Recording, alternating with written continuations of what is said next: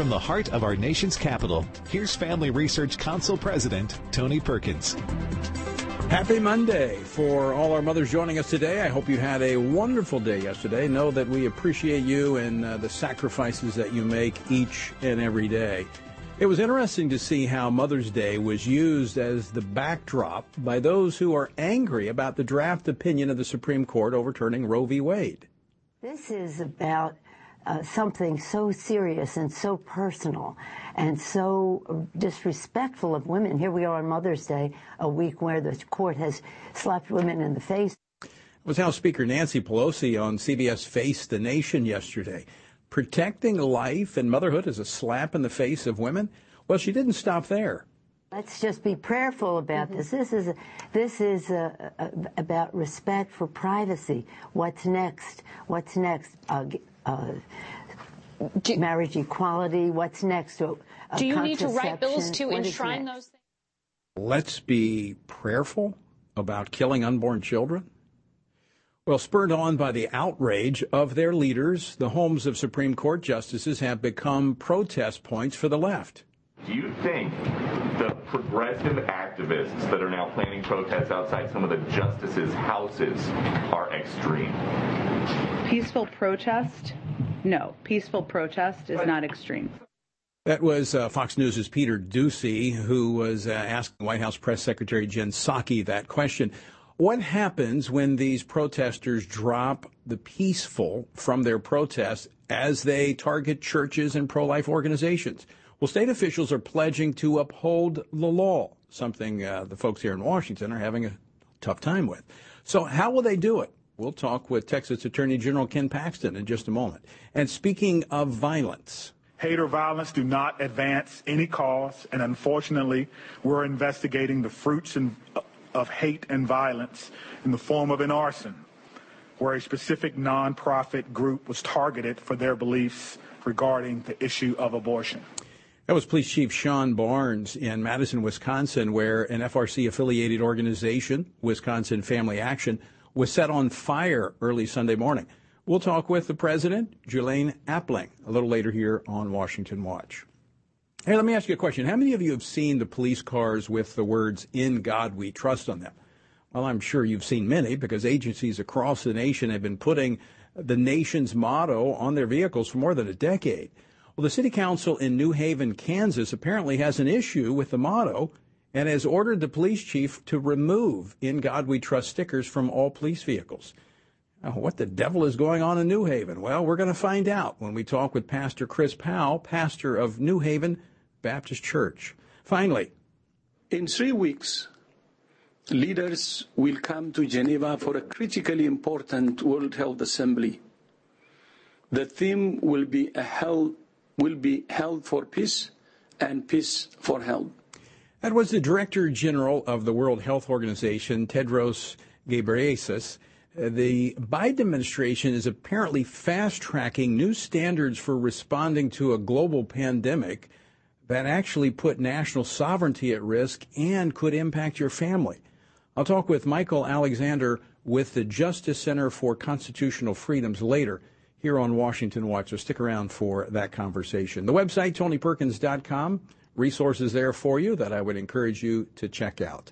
Today's Bible verse comes from Judges, chapter 16, verse 21. It's the account of Samson and Delilah. It says this, quote, "Then the Philistines took him and put out his eyes and brought him down to Gaza. They bound him with bronze fetters, and he became a grinder in the prison," end quote. Samson became a captive of the very people God had called him to prevail over and deliver his nation from. Now, this happened not because of a lack of ability or opportunity, but because of Samson's personal choices. You know, God has created each of us with a purpose, but we must choose ourselves how we will live. So choose wisely. To find out more about how you can join the Stand on the Word Bible reading plan, go to frc.org/Bible. All right, pro-abortion activists got busy over the weekend holding protests outside the homes of conservative Supreme Court justices and disrupting church services out of anger over the leaked draft opinion overturning Roe v. Wade. Threats made against churches ahead of the weekend prompted Republican lawmakers on Capitol Hill to press U.S. Attorney General Merrick Garland to marshal resources to protect those churches, something that my next guest has done for houses of worship in his state. Join me now to talk about the left's coordinated campaign to disrupt, intimidate, and even attack is Texas Attorney General Ken Paxton. Attorney General Paxton, welcome back to Washington Watch. Hey, thanks for having me on, Tony. So what is your reaction to what we see happening from the left in response to this draft opinion? You know, it's sad that we're in this situation. I've certainly never seen it happen where an opinion was leaked to the public before it came out. So that creates issues, obviously, for the court. And obviously, they're being pressured from outside sources to change that opinion. I hope that they stick with what the right decision is here, which I believe they got it right if that draft opinion is accurate. And I do think it's important that people do have the right to protest. I have no problem with First Amendment exercise of people's First Amendment rights. However, they have no right to threaten violence, they have no right to threaten property, and they have no right to threaten people. I agree 100%. I think they have every right to protest. You and I have defended that freedom that people have to speak out. I think it's very important in a republic that people have a right to gather to seek redress of their grievances. However, I think the line stops when they began to barge into churches and disrupt churches, or they threaten someone in their home. There is a line at which, when you cross, the protest is no longer peaceful. But it doesn't appear that the Biden administration is ready to enforce that red line. Yeah, I agree with you. And there's no doubt if the shoe were on the other foot, they would be screaming bloody murder if they were in the same situation. The fact that they have really no complaint about the leaked opinion, which they would otherwise if they agreed with that opinion, and the fact that they haven't spoken out against some of the potential threat and violence and harassing these Supreme Court justices, I guess is no surprise to me and probably not a surprise to you. So, General Paxton, I know that you've been leading other attorneys general on a number of issues confronting this administration and their overreach. Has there been conversation among you and your colleagues about protecting the rights of men and women of faith who are going into their churches to worship and having those services disrupted? You know, we certainly tried to do that during COVID in my state. My office was very quick to put out guidance on whether churches could be shut down and whether the government could have that influence. But as far as this new issue of these pro-abortionists targeting churches, no, we are just beginning to see that. And my guess is that we'll very quickly be discussing what we can do as attorney generals. And you should know there were 24 of us, Texas leading the way on this Dobbs case. We thought that they'd gotten this wrong, that they had gotten it wrong for decades, and that they should let the states make this decision. So I am pleased that the Supreme Court is moving in that direction, and it looks like it's going that direction with this opinion. Well, I would think in this draft opinion, the opinion written by Justice Alito is exactly along the lines that you and your Republican colleagues put forth in your brief.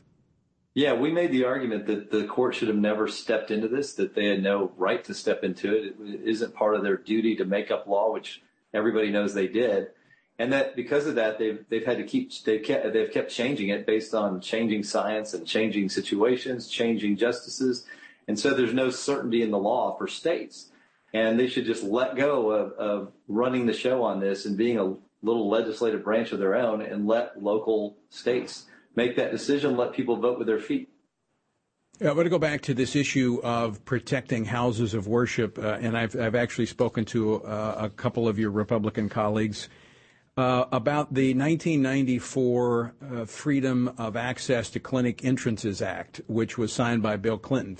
It was designed to go after pro-life protesters, but I believe it was the late Orrin Hatch that actually amended it to include houses of worship, making it a federal crime to interrupt or disrupt or block entrance to a religious service. Now, obviously, we know the federal government's not going to enforce that, but it does allow for state attorneys general to enforce this from a civil perspective. So it might be something that as you get together with the other attorneys general that you take a look at actually using a law that the pro-abortion community tried to go after pro-lifers as one to protect people of faith from the same type of disruptions? Well, I don't think so far we've had that issue in Texas. It wouldn't surprise me if we do. And we certainly are open to protecting houses of worship. Clearly, again, part of our First Amendment right is to be able to worship freely, and other people shouldn't be able to prevent you from doing that. Just as they have the right to protest, they don't have the right to prevent people from worshiping. Just from a stepping back, General Paxton, to more of a observation standpoint, when you see how the left is reacting to this opinion, does this not point to the issue of abortion being so much more than simply a policy issue for them and for really for the nation? This is really an issue of moral direction that this nation will take. And I think this is a pivotal moment for our nation. No, I think you're exactly right. I think we faced this during the slavery battle, and our country had a civil war over a very similar issue. And look, it was divided in this country, and fortunately, we moved in the right direction. And I think that I have a lot of hope and optimism because of the Supreme Court decision, because of the fight that so many Americans have gone through over the last, 50 years to try to overturn this. And I'm appreciative of all the people, because we need all of us to fight this fight, to protect the unborn. And I'm actually optimistic about the future. I know that science is on our side. I know that the truth is on our side. And I truly believe that, God will help us in the right direction if we ask him to. And I truly believe this is an issue that he cares about. Well, I think to your point, looking back, and I'm not the expert that you are when it comes to the jurisprudence of the Supreme Court, but as I appreciate history, next to slavery, this is probably would be the most significant reversal of the court on an issue. No, and I think that's interesting that you bring that up. We had the Dred Scott decision, which was clearly decided the wrong way, that didn't protect people of color from under the Constitution, to not protect their rights. And that was wrongly decided. We all look back on that and know it was wrongly decided. It was made up. And there's no doubt that the Roe v. Wade had no precedent. It had no law behind it. It was made up. And it was a political decision made by the court, and it shouldn't have been done. And this decision to overturn that is the right decision. And look, that doesn't mean the battle's over. We are still in a battle for life in every state in the union, and we will be probably the rest of our lives. But at least we have a chance to have our elected representatives decide that and influence them appropriately to vote the right way. That is absolutely correct. Attorney General Ken Paxton, always great to see you. Thanks so much for joining us today. Hey, thank you. Have a great day. All right.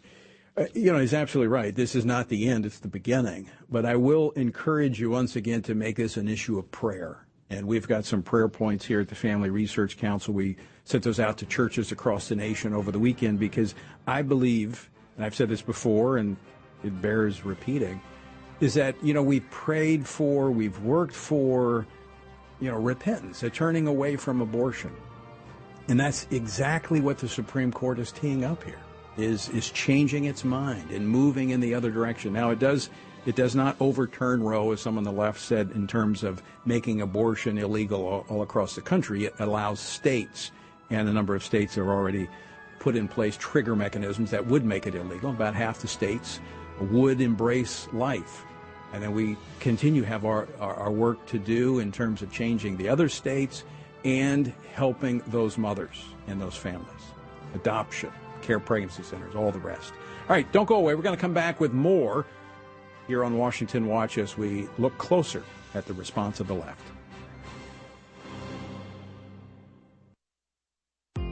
Are you struggling to spend consistent time in God's Word? Then join Family Research Council on an exciting journey through the Bible. FRC's 2-year Bible reading plan helps you to approach daily Bible reading with an intentional focus of diving deeper into the nature of God and how His Word speaks into cultural issues.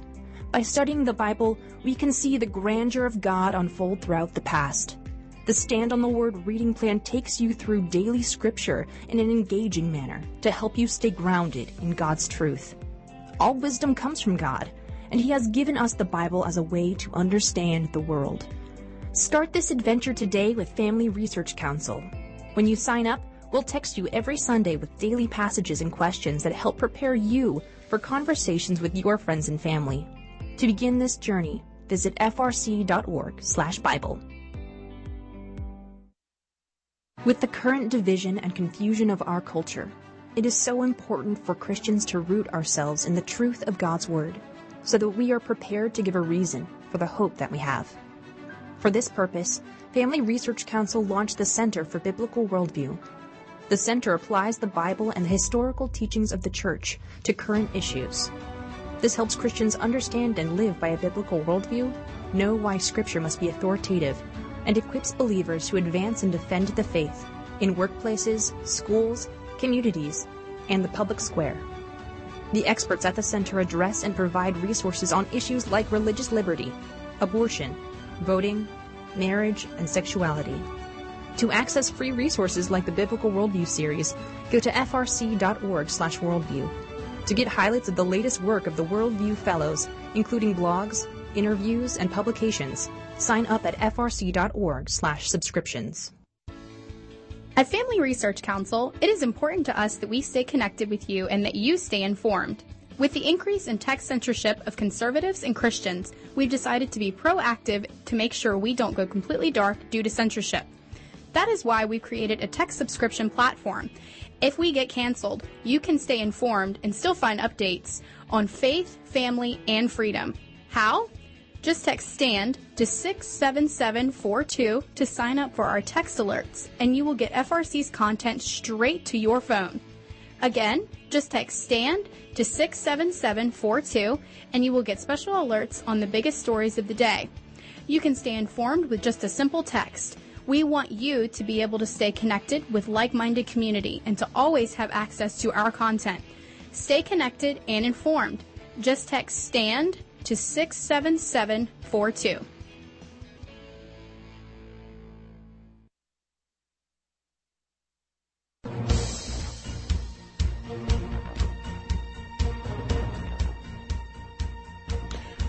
All right, welcome back to Washington Watch. Good to have you with us. The website, TonyPerkins.com. All right, as I mentioned, early yesterday morning, the Office of Wisconsin Family Action was attacked by arsonists who broke the windows and then threw a Molotov cocktail inside. That apparently didn't work, so they set another fire and burned part of the building. They also vandalized the building with threatening messages like this, quote, "If abortions aren't safe, then you aren't either." But our friends at the Wisconsin Family Action are unfazed by yesterday's attempt to intimidate. Look, this is not new. This is not new. We've seen this increasingly.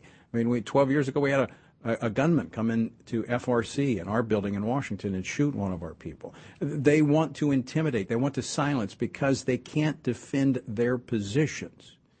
But here's the reality. Just as we are, our friends in Wisconsin and family policy councils across the country are even more resolved into standing for what is right. You know, because when you see this type of opposition, it only affirms the fact that you're taking the right position. Because if you're not facing any opposition, then you really need to question, are you doing anything that matters? Well, the folks in Wisconsin are doing things that matter. Join me now to talk about this, Julaine Appling. She is the president of the Wisconsin Family Action. And Julaine, we welcome you to Washington Watch. Thank you, Tony. It's really good to be with you. Well, it's good to see you again, and I'm glad you all are safe and know that you are in our prayers. But we wanted to communicate. We're grateful for your leadership and the fact that they want to target you, but you're right back there at work, standing for the unborn, standing for the sanctity of human life. We're grateful for your leadership. Just tell, if you can, tell our viewers a little bit more about the attack that took place yesterday. Well, first of all, Tony, I'm just going to tell you the minute that I heard about this, one of the first things that crossed through my mind was I remember that day in August, as you said, 12 years ago, when that gunman came into the offices there of the Family Research Council on G Street in Washington, D.C., and I immediately thought of you all And I thought, boy, I'm so grateful that at this point, there was no one in our office when this took place, because it took place not in broad daylight, but in the early morning hours of Mother's Day of all times, you know. So what happened was I was doing what I do every Sunday, right? I was at church. I was getting ready for a ladies' brunch, and 120 people were coming in for a brunch celebrating Mother's Day. And I got a call from the building management team here that we lease our space from. And he told me that there had been this breach of security into our office, and that they had broken windows and thrown 2 Molotov cocktails into the office. And you can see the damage there. You're seeing the picture there. One went off and the other did not. But so they started a fire on the bookshelf, or at the windowsill there that you can see. I had all those books that are on the floor there on that windowsill. And apparently that was one of the best things we could have done, because the books absorbed a lot of the direct, you know, conflagration. Right. It didn't immediately go up in flames because of that. Well, I see actually they're on the floor, my book, Personal Faith, Public Policy. I'm going to have to get you a new copy of that. Thank you. It appears, of course, from some of the graffiti that was there, that there was some anti-law enforcement messages that were there as well. How has the authorities responded to this? Well, that's a good question. You know, the chief of police of Madison, of course, I beg our viewers to remember, this is Madison, Wisconsin. We're known for being a liberal city. We put our office here on purpose because we want to be in the heart of it. But the chief of police issued a statement yesterday, that actually was just ridiculously bad. But the individual law enforcement personnel that we dealt with, Tony, I thought they did a very nice job. We dealt with 2 detectives yesterday. We had 2 members from FBI, FBI service agents here. We had someone from the... Oh, I think we may have lost the contact there. I'll tell you this, not from anyone, not a single person has said, we call for a full and immediate investigation into this crime. And we want to prosecute the perpetrators immediately and swiftly, bring full justice. No one has said that. The President of the United States has weighed in. The governor has weighed in. The Attorney General here in Wisconsin, the Chief of Police, and anybody else. I've not heard any of that from anyone about this. Well, that's the one of the downsides of these blue states, where there seems to be a lack of understanding that the law is there to be enforced. And, of course, as you said, in Madison, Wisconsin, we've seen other outbreaks of lawlessness that has gone unchecked. But I want to commend you for being there, staying in that spot, and being a light in really a dark culture. How can our folks, our viewers all across the country, be praying for you? Well, thank you. And first of all, I can't imagine doing anything other than showing up, and that's what we do, right? We show up and we speak truth to power. We speak, we shed light into dark places. So thank you for the opportunity to share the message. They can contact us through our website at wifamilyaction.org. They can send us an email at info@wifamilyaction.org. They can check us out on social media, on Facebook, on Twitter, on Instagram. There might be some others too, but I've kind of lost track of where we are on social media sometimes. Thank you for encouraging people. We do know that there are going to be some significant costs related to getting us back where I can actually occupy my office. I haven't even been in there today. The glass is everywhere, Tony. I mean, it's just everywhere.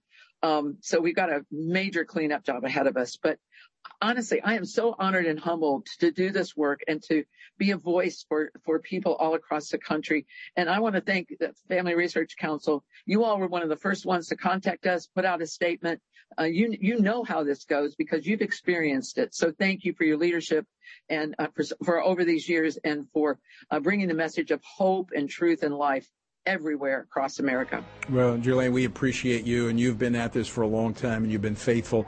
And I'm going to tell you, the Family Research Council, we're going to stand with you financially to help make sure that you are back up and running at 100%. So thanks for continuing to stand right there in Madison, Wisconsin.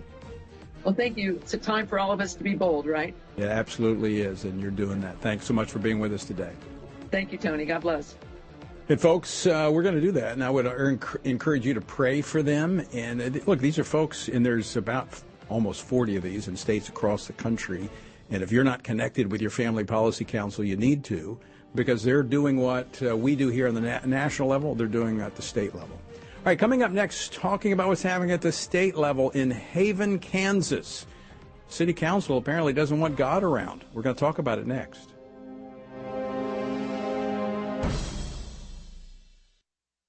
What is religious liberty, and why should you care about it? Simply put, religious liberty is the freedom to choose your religious beliefs and to live according to those beliefs. Why should we care about this freedom? At Family Research Council, we care about religious freedom because we believe that it is an inherent human right that all governments have an obligation to protect. Tragically, not all governments do. Religious persecution is a tragic reality around the world that is not often acknowledged by the media, even though attacks on people of all faiths continue to increase globally. In Scripture, God calls Christians to pray and care for the persecuted church, the downtrodden, and those who cannot help themselves. Therefore, we must be advocates for those persecuted for their faith. To access Family Research Council's latest resources and to learn more about religious freedom and what you can do to help the persecuted, go to frc.org/religious liberty. Do you want to be able to stay up to date on conservative news? Are you looking for Christian resources to help you stay politically engaged? Then download Family Research Council's Stand Firm app. With all of our content available at your fingertips, you will conveniently be able to stay up to date throughout your busy day. The Stand Firm app will give you access to a variety of resources, such as our most recent episodes of Washington Watch with Tony Perkins, tweets and other social media posts, and our latest blogs, updates, and publications. Additionally, you will have the opportunity to take action and make your voice heard by contacting your elected officials on the issues that most concern you. Visit the App Store on your smartphone or mobile device and search Stand Firm to download Family Research Council's official Stand Firm app.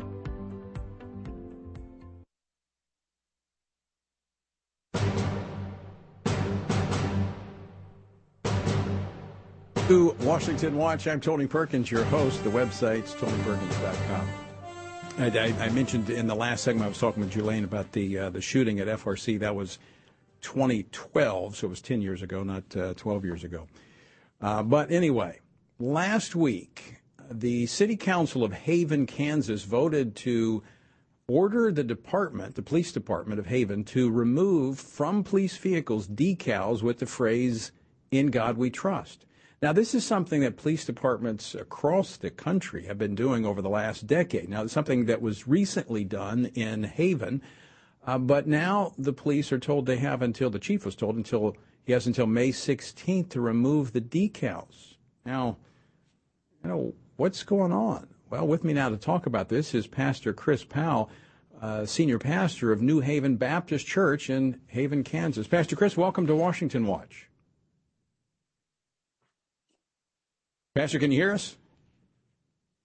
I can't seem to hear anything. Okay, let me talk louder.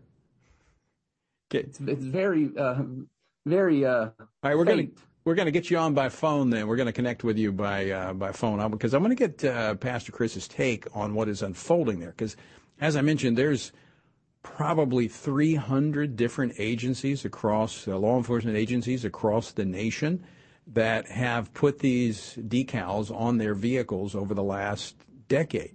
I mean, this is the national motto, "In God We Trust." And here in New Haven, or Haven rather, I'm sorry, I said New Haven earlier, but it's Haven, it's New Haven Baptist Church. But the Haven City Council said that this was an issue of separation church and state. But this is the nation's motto, and as I said, almost 300 other agencies across the country have this. So how can it be a problem there? Well, I think we have Pastor Chris back on. Pastor Chris, thanks so much for joining us. Thank you for having me. All right. Give us some explanation as to what's happening, what led to this vote of removing "In God We Trust" from the police vehicles. Yeah, well, I think it was a decision that certainly surprised a lot of people and, quite frankly, was done very rapidly. And a lot of people, it took them a little time to kind of process the decision that it had been made. I don't think that this, decision reflects our community as a whole. But unfortunately, I've learned that part of the issue was about only 15% of our people voted in our last election. And so it's tough to get a fair representation of how the people of the community truly feel when voting numbers are so low. It seems to me that there's a small group that happened to just be in the right position who made a decision and kind of pushed that decision through. And it seems to me that there's a large portion of our community that are prepared to do something about that. So are you basing that on reactions that you've seen since the council made this decision? Yes. There has been a large presence on social media, of course, in a community our size. I've talked and had conversations with several people who have told me that they plan to be at the next city council meeting. Whether they're approaching it more from a political angle or a spiritual angle, there are people all across that spectrum who have certainly taken exception to that and certainly don't appreciate the perception that the community of Haven, doesn't want God talked about or discussed or included. I would feel that was very much not the case for our community. Pastor Chris, that's what caught my attention because I grew up in a small town in Oklahoma, and I know what these small towns are like. I mean, they're God and country. I mean, they're all about the things that really made this nation great. And to see something that is, as I said, so prominent across the country, these stickers on police cars that say, "In God We Trust," the national motto, for a council to say those had to be removed just seems so far outside the norm.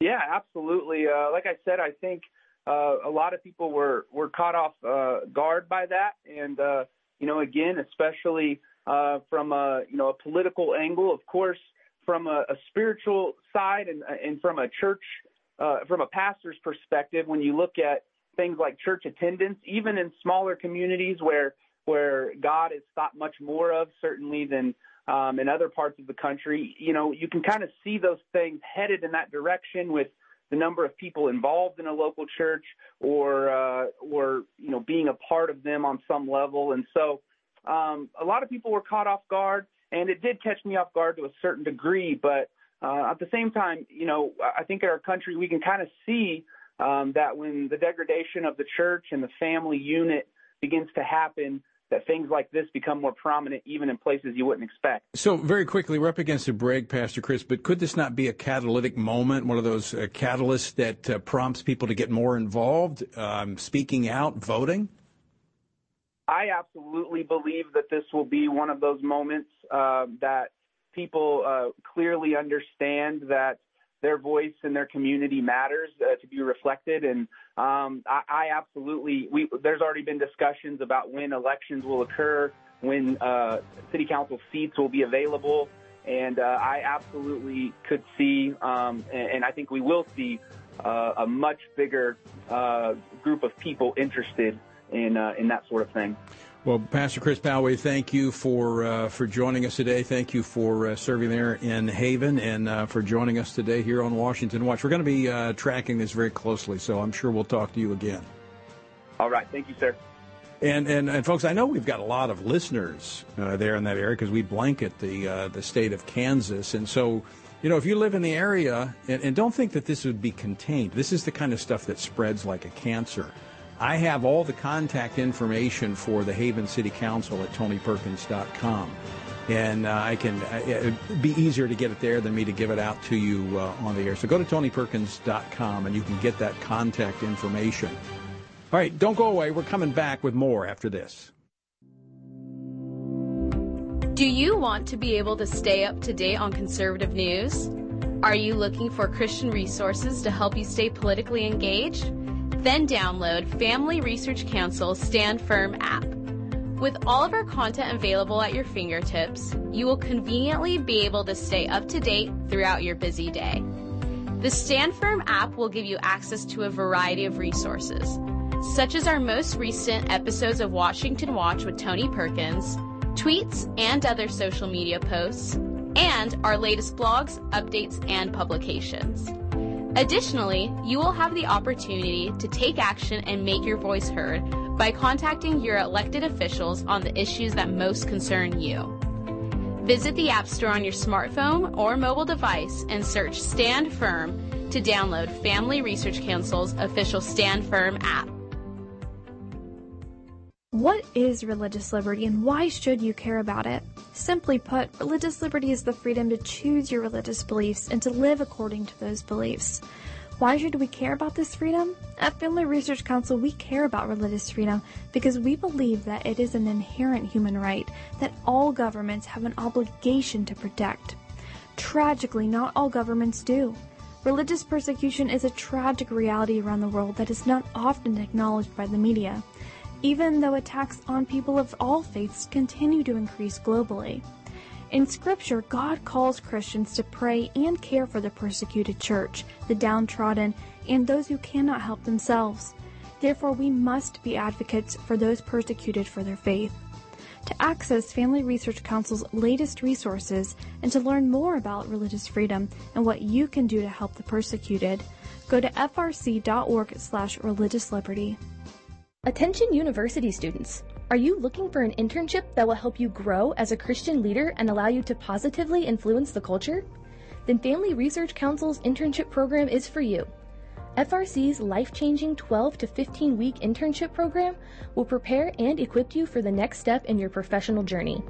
You'll enjoy a speaker series focusing on careers and callings, lectures from prominent conservative leaders, and weekly biblical worldview training. All of these offerings were created to aid you in your personal and professional development. As an intern, you will have the opportunity to work side by side with our experts in policy, communications, event planning, and more. The real-world experience you gain will prepare you to pursue a career of influence and make a difference wherever God calls you.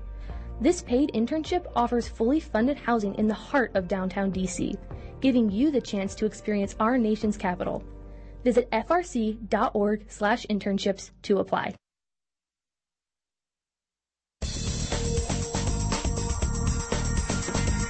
This is Washington Watch, and I'm Tony Perkins, and the website, TonyPerkins.com. All right, again, at the website, TonyPerkins.com, I have a link that will take you over to the Haven City Council, and all of the contact information for the members of the council is there. It has their email address as well as their phone numbers. And I would encourage you, especially if you live in Kansas, but this, like I said, this is not something that stays contained in one spot. And it really needs to be addressed. The actual council member, I didn't go into the details, but the council member who made this move made the motion to remove these "In God We Trust" decals from the police vehicles was Sandra Williams. Now, I will give you the number to the council. The phone number to the council, the office number, is 620-465-3618. That's 620-465-3618. But I would encourage you, again, go to TonyPerkins.com and get the contact information. Be very civil. I don't want you doing what the left does and going camping out in front of these council members' houses.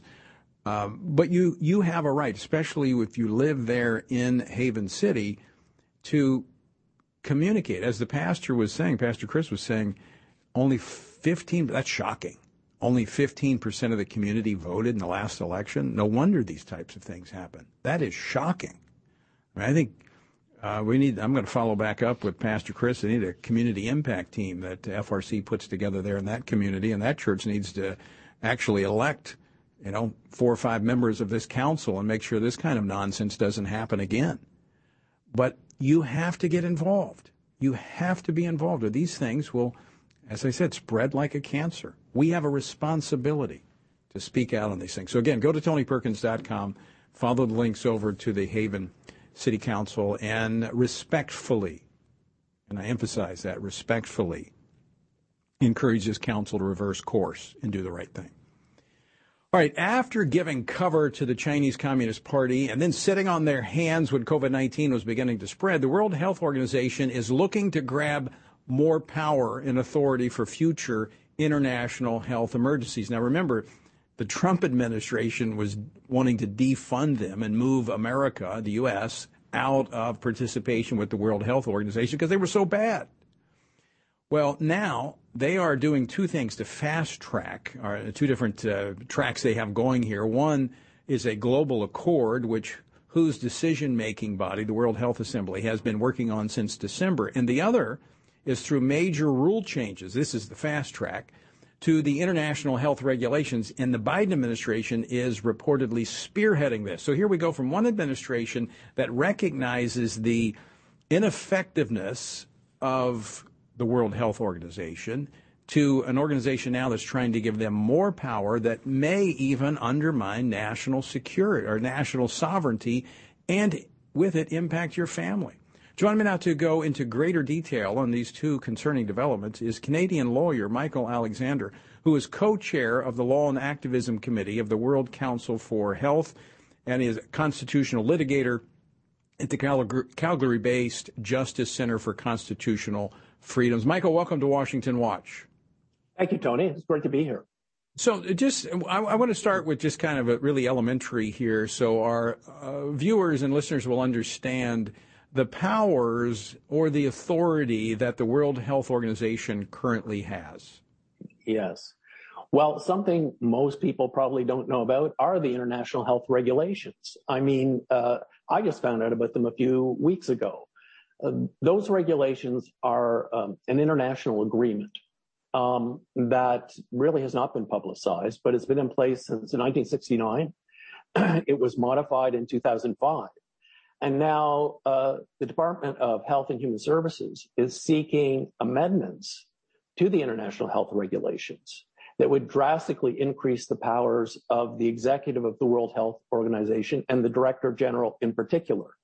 And this is all as a prelude to the WHO's proposal to create a new global treaty on public health, which will give even greater powers to the Director General at the expense of domestic sovereignty. So this is something that we have to alert the public to. And in the middle of May, coming up around May 22nd, the WHO will be meeting in an assembly to consider these international health regulations that have remarkably been proposed by the United States. So Michael, what's happened in the last 2 years that has restored our confidence in the WHO? Nothing. I mean, just to begin with, I mean, their funding model is, it guarantees conflict of interests. I mean, we all thought, many thought, at least I did before this pandemic, that the CDC, the FDA, the NIH, the WHO, they're independent, bureaucratic, neutral bodies, so to speak. But in fact, they're all funded by big pharma and private economic interests. In fact, Bill Gates and the Gavi Alliance, which he founded and continues to fund, contribute over $1 billion a year to the WHO's budget of $7 billion. So you think that doesn't translate into influence? You'll have to think again. So we're looking at, in terms of the WHO, a dramatically conflicted organization, which is serving its own interests as well as the interests of big pharma and Bill Gates. And so it's not thinking about the public interest, which is its goal, or which is its main purpose in any way, shape, or form. Michael, anytime I hear the term global accord, I get a little concerned because the values that we see emanating from the United Nations, not that America is by any means perfect these days, but our values seem to be a lot different than the rest of the world. And this conflating of these values often find their way into these global accords. What do Americans, because Congress is not involved in this. This is something that's being done unilaterally by the administration working with WHO, if I'm not mistaken. Is that correct? That's correct. In fact, the international health regulations, they're in effect a treaty, but they were never considered by the Senate. In the U.S., the executive, in effect the president, can ratify an international agreement and incorporate it into domestic law. And that's what happened with the IHR regulations to begin with. And now they're seeking to do this the same way. So they're trying to do it and then run around the House and the Senate. So, Michael, give us some practical implications of this. How, let's say you know, and I've been saying this since the last, you know, or since, I mean, I guess we're technically out of the pandemic according to the administration, but we may be back in it. But another one's coming. So how would this, in a very practical sense, how would this affect states here in the United States if this these amendments are made to this agreement? Well, first of all, you have to understand that the definition of a pandemic has been changed by the WHO, and this happened prior to the so-called coronavirus pandemic. It's and previously a pandemic was defined in terms of differences between mortality rates with the seasonal flu, which worldwide would mean about 250,000 deaths per year, and then an actual public health emergency, which was defined as magnitudes of mortality beyond the annual seasonal flu. So WHO did away with that. So it's no longer tied to mortality figures, which makes the thing very loosey-goosey and subjective at their end. Now, what's happened with the international health regulations is the U.S. is proposing that the Director General have the right to unilaterally, I mean, in conjunction with his internal staff, but of course that means nothing, to unilaterally declare a public health emergency in a member state without that state's consent. Now, under the old regulations, or the regulations as they exist at the moment, if a member state disagrees with what the Director General says in terms of you have an epidemic within your borders, you can say, we don't agree with you, and the matter comes to an end.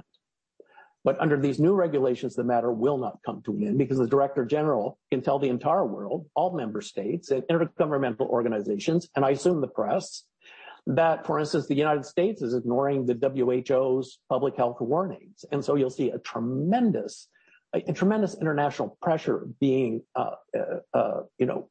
enforced against a country that disagrees with what it says. Now, Michael, I know you've had your challenges there in Canada in this pandemic, but here in the United States, we've had our challenge as well. In fact, all of Western civilization has seen this pandemic, quote unquote pandemic, being used to limit certain freedoms and, Absolutely.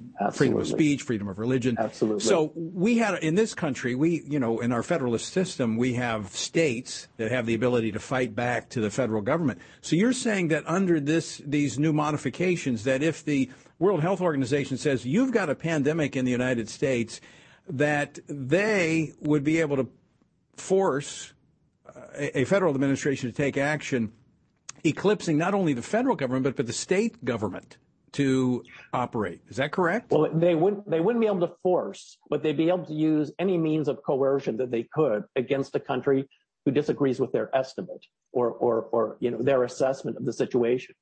But this is just the prelude to what they're really working toward, which is a new WHO treaty, which is different than the international health regulations. And they want to sign a worldwide treaty that would transfer power from domestic governments to the WHO, such that the WHO could declare, for instance, that the United States has a pandemic, and the United States would have to put up with that and then take the measures domestically that are required by the WHO.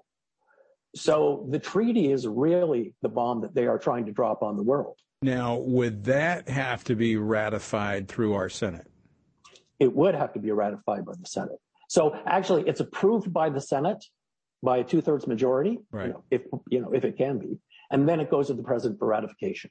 But they're trying to do this through the regulations, just through influence of giving this, this authority to the WHO to declare this pandemic without the enforcement mechanism. This is the first stage in the power transfer. Yeah. That's what the international health regulations are about. And so they set the stage for the second transfer that they are seeking through this treaty campaign, which got underway in November of 2021. So to borrow from the great philosopher Barney Fife, this needs to be nipped in the bud right now. Uh-huh. Yes. What do people need to be doing?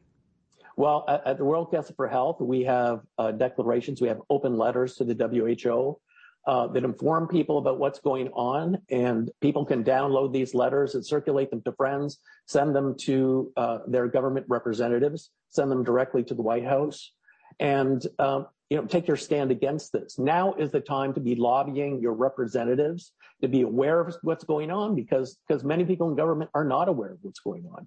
Most of this is going on behind the scenes. There is no transparency here at all. So the transparency has to come from the outside. And so people have to get active. They have to take the initiative if they want government to pass on these terrible proposals. And folks, I've got a link to Michael's site at tonyperkins.com. You can follow links over and download the documents that he mentioned, letters. But look, you have an opportunity to talk to your members of Congress. This is, sometimes, Michael, what we find in our country is that if you simply shine a little light on it and let the administration know, we know what you're doing, it makes it more difficult for them to do. We just saw this recently in some rules they were trying to pass on the whole transgender issue. We were able to get them to back off because people were watching. Now, this meeting is taking place of the WHO in Geneva beginning on the 22nd of May. Is that correct? That's correct. All right. That's so correct. This is where they will entertain these amendments? Yes. So the World Health Assembly will vote on these amendments. And so the delegates who are sent to the assembly don't have the power to bind the governments they represent.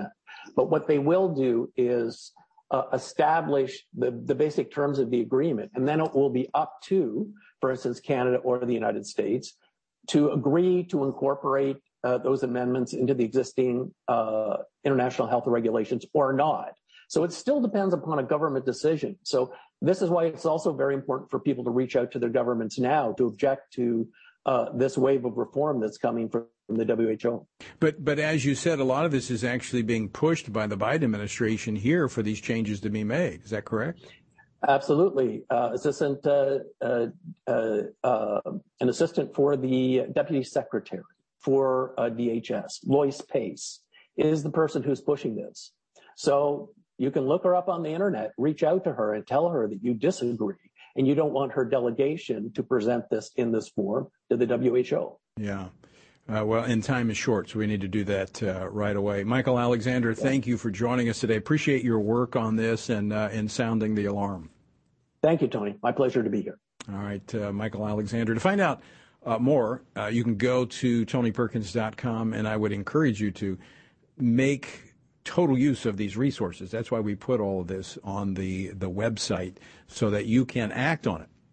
All right, I'm going to say it again. Our republic was made not for spectators but participants. And if you listen to Washington Watch, you need to be a participant in government. And that sometimes just making a phone call, sending an email, going to a town hall meeting, praying, running for office, could be any number of things, but do something. And our nation is in such a situation that we all need to be doing things. We all need to be praying. We all need to be involved, to be engaged. And I, again, want to encourage you to be praying for the Supreme Court as they move toward hopefully releasing that final opinion in the Dobbs case, which would send the issue of Roe v. Wade back to the states, and we would see a majority of our states once again embrace life.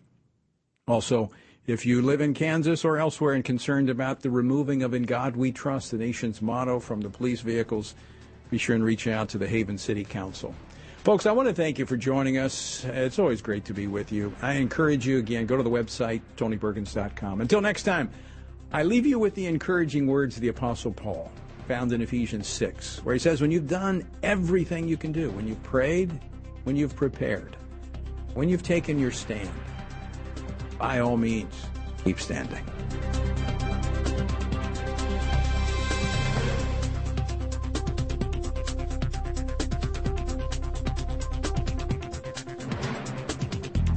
Washington Watch with Tony Perkins is brought to you by Family Research Council and is entirely listener-supported. Portions of the show discussing candidates are brought to you by Family Research Council Action. For more information on anything you've heard today, or to find out how you can partner with us in our ongoing efforts to promote faith, family, and freedom, visit tonyperkins.com. Also, to leave a comment about Washington Watch, call our watch line at 1-866-372-7234. That's 1-866-372-7234.